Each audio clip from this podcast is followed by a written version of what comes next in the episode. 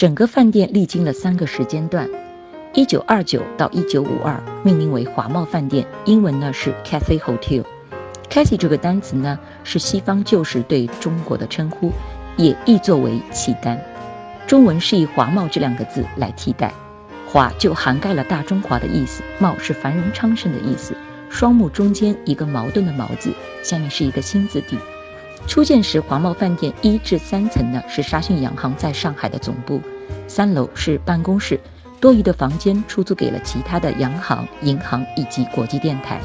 四至七楼呢有两百五十间的客房、套房，并配有单独的冲淋房、室内电话，并含有各个国家风格特色的堂间。嗯，是当时远东最摩登、最奢华的酒店。现在很多客人都告诉我，和平饭店依旧如此。八楼的最东端是酒店的中餐厅，在黄茂饭店时期名为北京餐厅，后更名为龙凤厅。龙凤厅天花板上的雕花呢，是以前就遗留下来的。然后在文革的时候呢，命运却岌岌可危，差点被红卫兵当作封建迷信。饭店的老同志导演了一场魔术。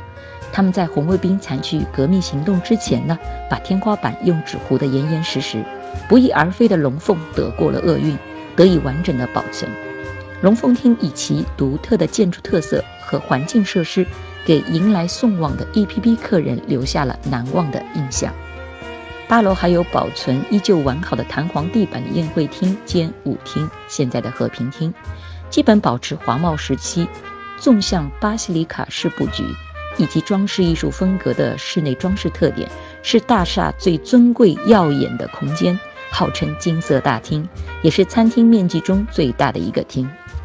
位于饭店九层，是上世纪浦西外滩临江一线最高的餐厅，用于沙逊爵士请他 VIP 客人私人宴请的地方。在那个年代，如果你住华贸饭店，你最高楼层只能到八楼。如果你想上九楼，可以必须出示沙逊爵士亲手写的邀请函。在孤岛时期，这里被称为酒店一刻俱乐部。租界内外侨外籍旅人被困困于租界，困于华贸饭店。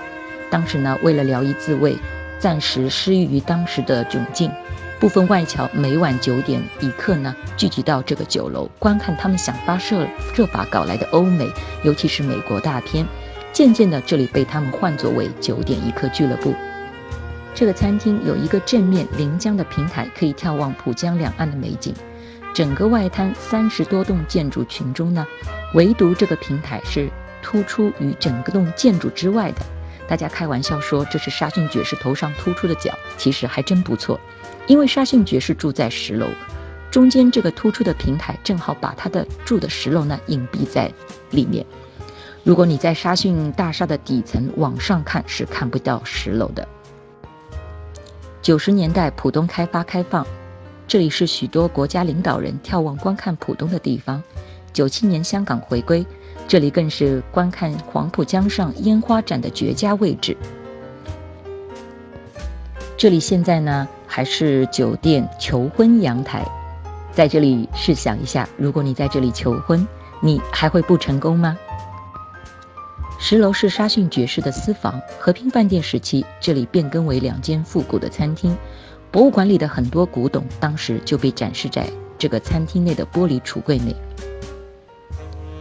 现在是酒店的总统套房。去年十一月，美国前总统奥巴马下榻和平饭店，并入住此套房。十一楼呢，是他私人用餐的地方。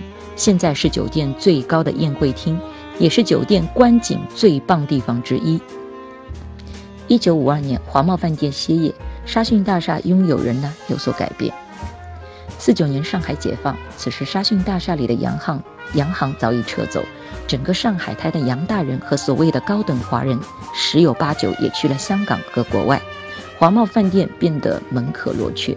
一九五二年，沙逊一大厦的入不敷出，将大楼的所有权交给了上海市人民政府，以此来抵充历年欠下的高额地价税。营业税、水电煤以及员工工资。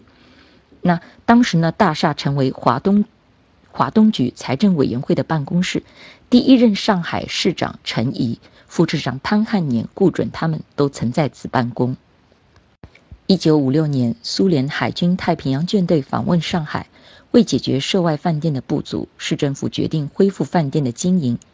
嗯，因以和平为主题的亚太区域会议呢，曾经在北京召开。受此启发，沙逊大厦更名为和平大厦，华茂饭店则被改名为和平大饭店。不久呢，经时任副市长宋日昌的提议，去掉大字，正式定名为和平饭店。和平饭店隶属上海市机关事务管理局，后归入锦江国际集团旗下。虽历经数次的局部修缮，但在总体上还是保持了原初的面貌。和平饭店从1956年经营到2007年。1991年，和平饭店评定为四星级饭店，于2000年评定为五星级饭店，成为上海国营企业当中第一家评定为五星级的饭店。几十年来，和平饭店取得了一系列令人瞩目的荣誉。1991年至1994年，连续两次被世界著名饭店组织评为世界最著名饭店。许多重大的政治活动以及大型国际会议、服务接待都在和平饭店举行。九八年的美国前总统克林顿访华，来沪晚宴，第二次汪顾会谈。一九九九年九九财富论坛上海年会，美国亚洲企业协会年会。啊，最近一次在八楼，我们的李强书记会见纳米比亚总统，以及在九楼举办了国宴，近百个国家和地区的领导人。以及众多的社会名流、知名人士都到访过和平饭店。和平饭店的九国套房是整栋建筑中的亮点，保留华茂饭店时期豪华套房的原始风貌。这些迷人的豪华套房装修华丽，让宾客们体验到了新摩登时代上海的进步和成就。套房的设计呢和装饰主题体现了不同国家的风格：中国、英国、美国、法国、日本、意大利。德国、印度、西班牙，这些套房都分布在饭店观景的最佳点。这些套房还展示了1930年的新科技：空调、电话及自来水。这些华丽的套房也曾接待过电影明星政要，如传奇的美国喜剧演员查理·卓别林。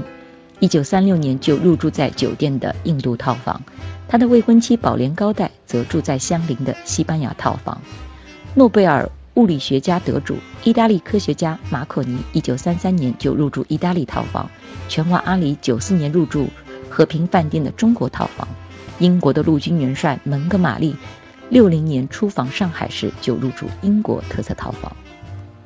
二零零七年四月十号，和平饭店进行了停业修缮、环境整治工程，用于修缮整治的资金投入达五亿元人民币。